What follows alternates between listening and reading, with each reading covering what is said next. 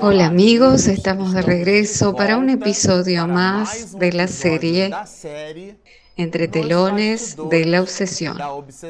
Este es el episodio número 36.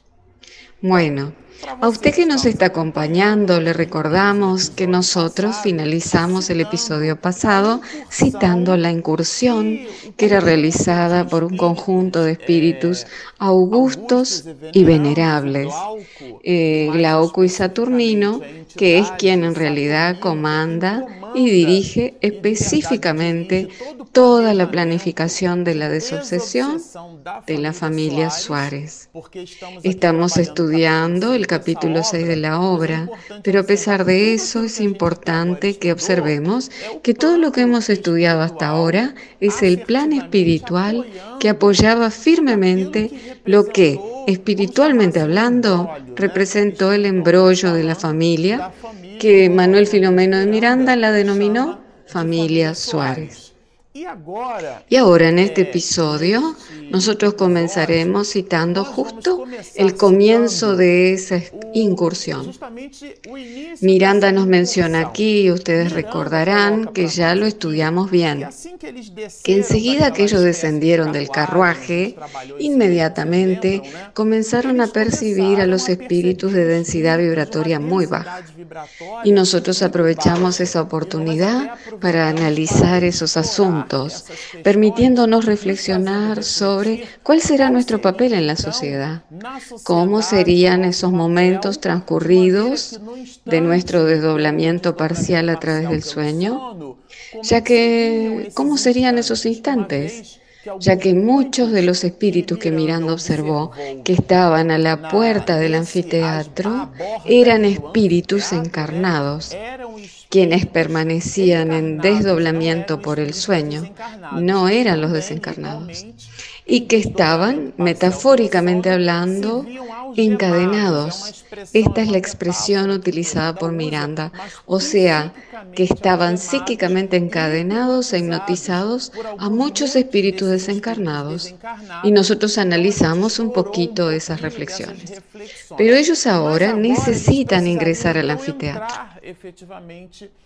Y tal fue nuestra sorpresa al encontrar esta expresión, psicovibrómetro, que no era ni más ni menos que un equipamiento que tenía la capacidad de detectar algunas vibraciones de los espíritus superiores. Y Miranda hace hincapié en mencionarlo y nos brinda su definición.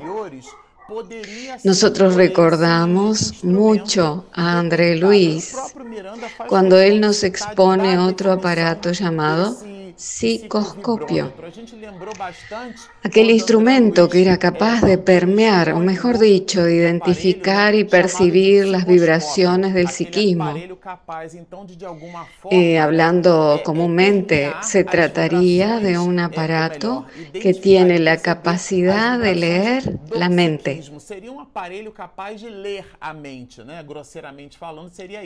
Pero aquí el psicovibrómetro tenía la capacidad de registrar las ondas vibratorias de todos los asistentes, denunciando así cualquier intromisión de espíritus superiores.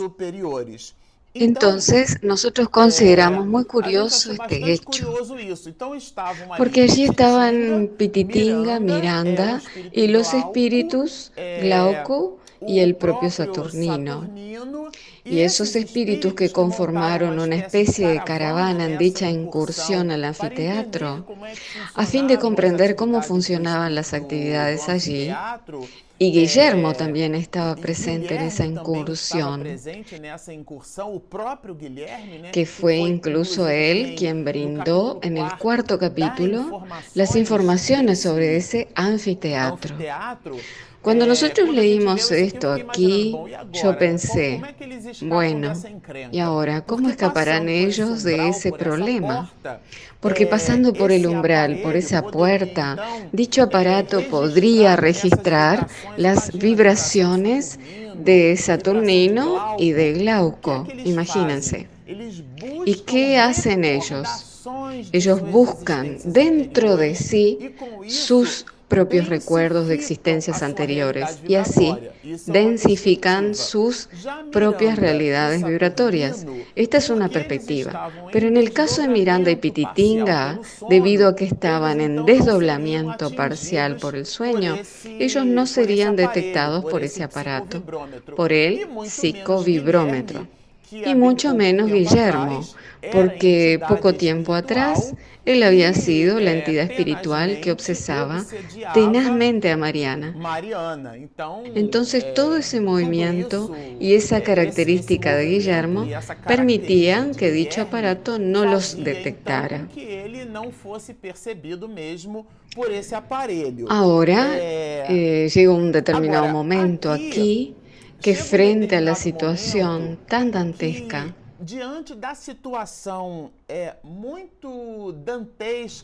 porque nosotros percibiremos que el escenario espiritual era tenebroso y sobre todo Guillermo queda muy atónito. Los demás compañeros ante tal situación se sienten perplejos. Y Saturnino realiza una invitación. Saturnino, con mucha discreción, nos convocó a la oración a fin de no distraer nuestro pensamiento. Yo consideré esta expresión muy curiosa porque era la distracción en este caso. Era la falta de concentración, una especie de falta de atención. Y la oración facilitaría esa atención. En este caso, un juego muy común antes era el llamado juego el huevo de Colón, en el cual la persona intentaba colocar el huevo de pies sin quebrarlo. Imaginemos entonces que la concentración sería la capacidad de permanecer en nuestro propio centro. Y la distracción puede ser comprendida y percibida por nosotros como una cierta distonía vibratoria. Por lo cual cuando observamos una escena y eso nos produce una distracción, es porque tenemos con aquella escena una identificación. Ella encuentra su resonancia dentro de nuestra realidad íntima y nosotros pasamos a vibrar en aquella misma franja de frecuencia. Y nos sucede algo similar al huevo de Colón, que se inclina más hacia un lado que hacia el otro sin equilibrio.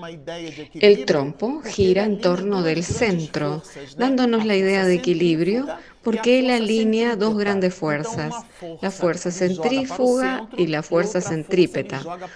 Una lo tira hacia adentro y la otra hacia afuera el alineamiento de esas fuerzas en función de la energía mecánica generada por el hilo que le permite su movimiento, que su movimiento sea de izquierda a derecha o de o a la inversa.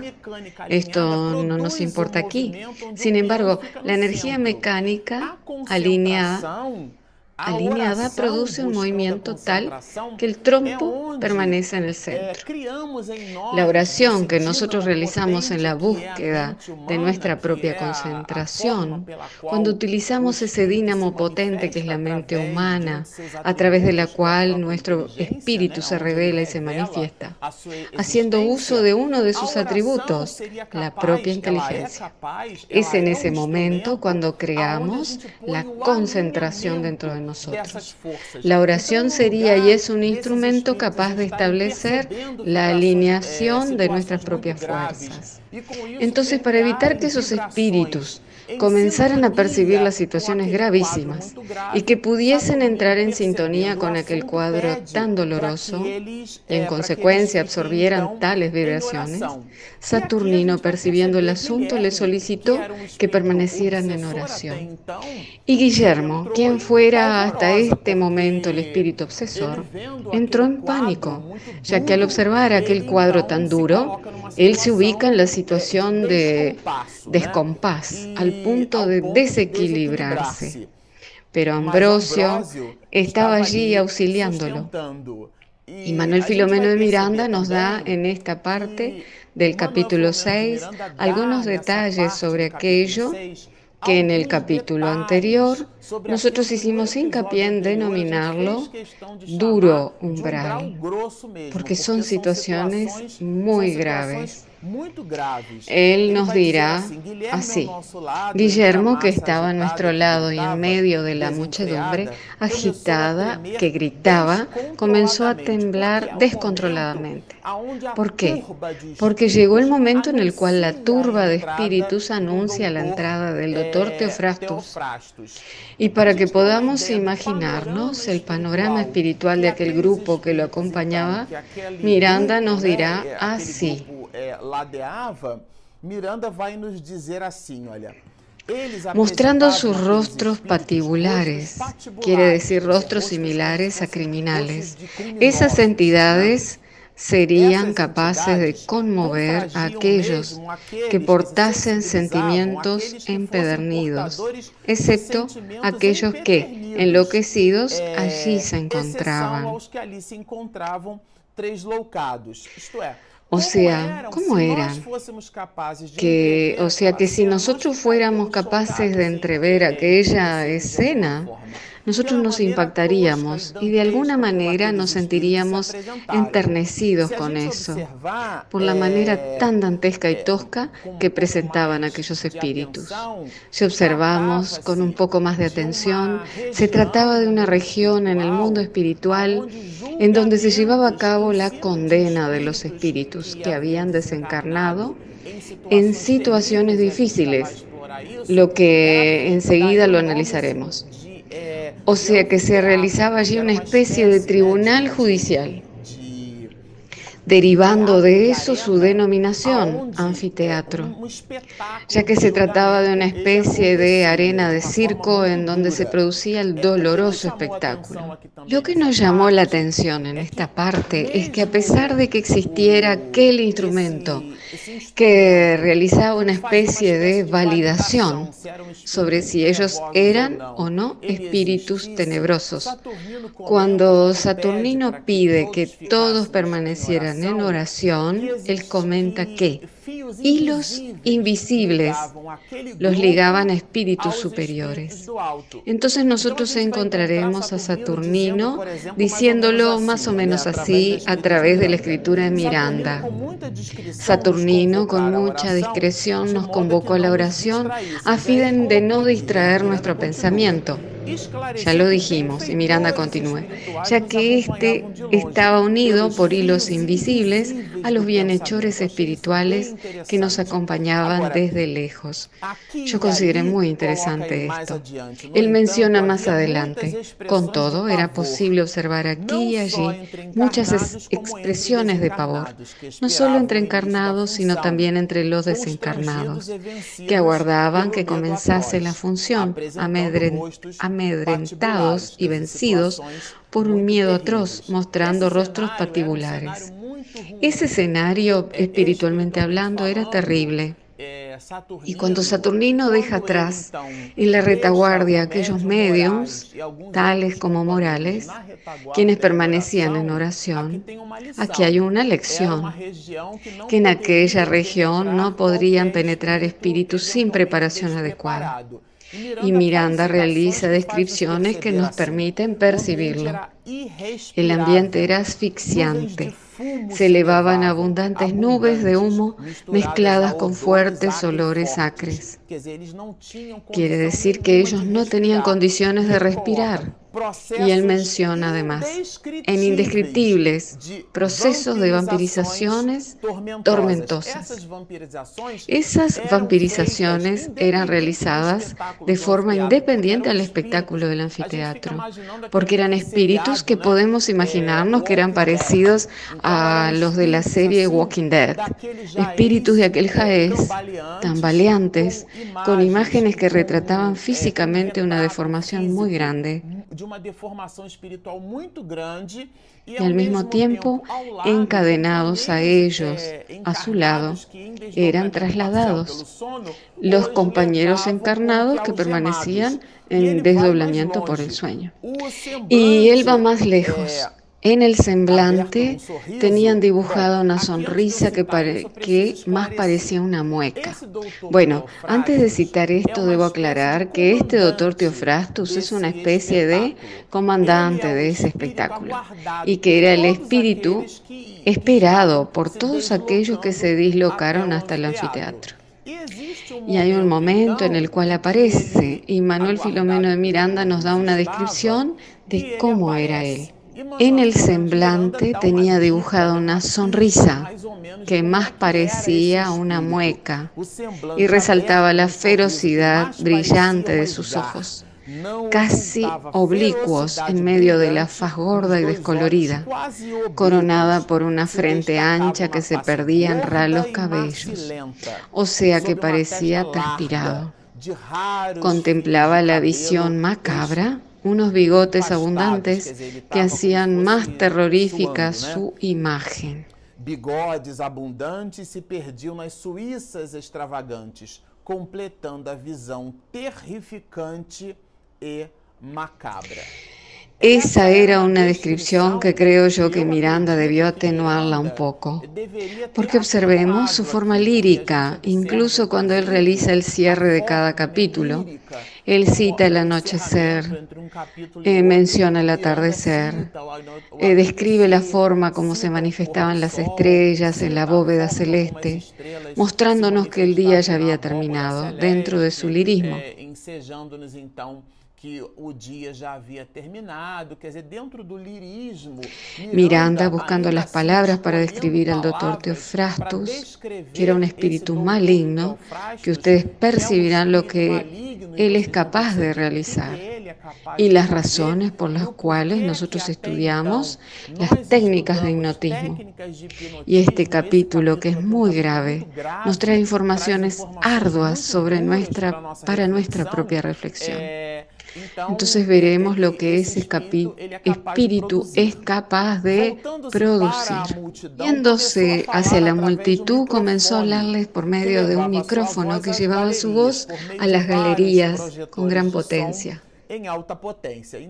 Entonces esto me hizo pensar lo siguiente, que si de este lado del plano material nosotros nos organizamos con las cámaras, con los micrófonos y con los instrumentos, lo mismo sucede también en el mundo espiritual y sobre todo en el mundo espiritual inferior. Entonces ellos estaban equipados y poseen y producen instrumentos con miras a las actividades maléficas. Pero como nosotros lo comentamos, el propósito de la visita a ese anfiteatro, al cual Saturnino ya lo conocía con anterioridad, y era para que ellos fueran testimonios de la mecánica del proceso del juicio, la manera eh, en la cual era dictada la sentencia. Veamos lo que Miranda nos menciona aquí. Hoy tenemos un caso de justicia vocífero. Jugaremos a una criminal que vino de la tierra para nuestro presidio hace casi un año. Bueno, aquí se trata de un espíritu de un poco más de 30 años, una mujer que gozó su vida en la lujuria y debido a que se movilizaba enloquecida, ofreciendo su cuerpo en un mecanismo de de, lujuria, del sexo y de la depravación, ella estuvo embarazada en seis oportunidades. El espíritu había sido mujer en su existencia anterior. Ese espíritu que ahora se presentaba aquí en la condición femenina y que em, había realizado esos seis abortos, en su último embarazo practicándolo, ella desencarna eh, debido a la hemorragia producida por su intento de infanticidio como consecuencia del aborto. Eh, pero bueno, lo que queremos destacar, además de eso, es que en dos oportunidades de los seis abortos que ella cometió, uno de ellos estaba vinculado a la gleba de Teofrastus.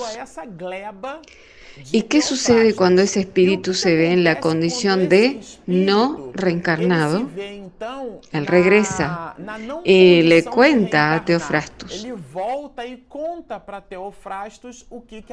Y hay un segundo espíritu también que estaba en las mismas condiciones, gravitando alrededor de las iniciativas que se llevaban a cabo en aquel lugar, en lo que en la obra Miranda denomina anfiteatro. Señores, los dos testigos, y esto me llamó mucho la atención, eh, quienes fueron los espíritus abortados por esa mujer. Uno de ellos, un espíritu muy lacerado.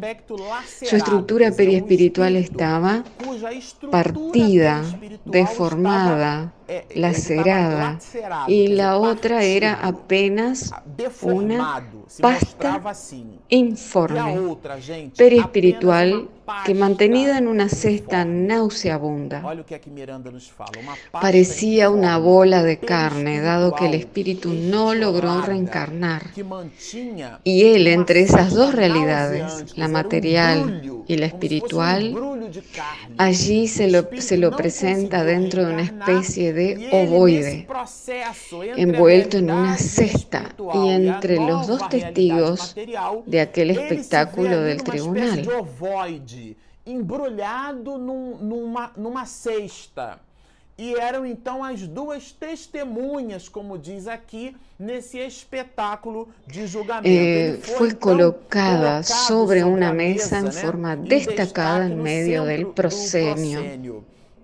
Eh, la mujer de casi 35 años de edad estaba atada presa a una cadena y era transportada, eh, viéndose ante aquel espectáculo. Eh, Miranda nos remarca que su semblante eh, parecía el de alguien que no comprendía el espectáculo que se estaba llevando a cabo. vibraba en una franja de horror, pero al mismo tiempo en distonía con lo que estaba sucediendo. Tenía el semblante macilento y la expresión de locura la deformaba casi totalmente andrajosa y sucia como estaba, casi se arrastraba, minada por la ausencia de fuerzas.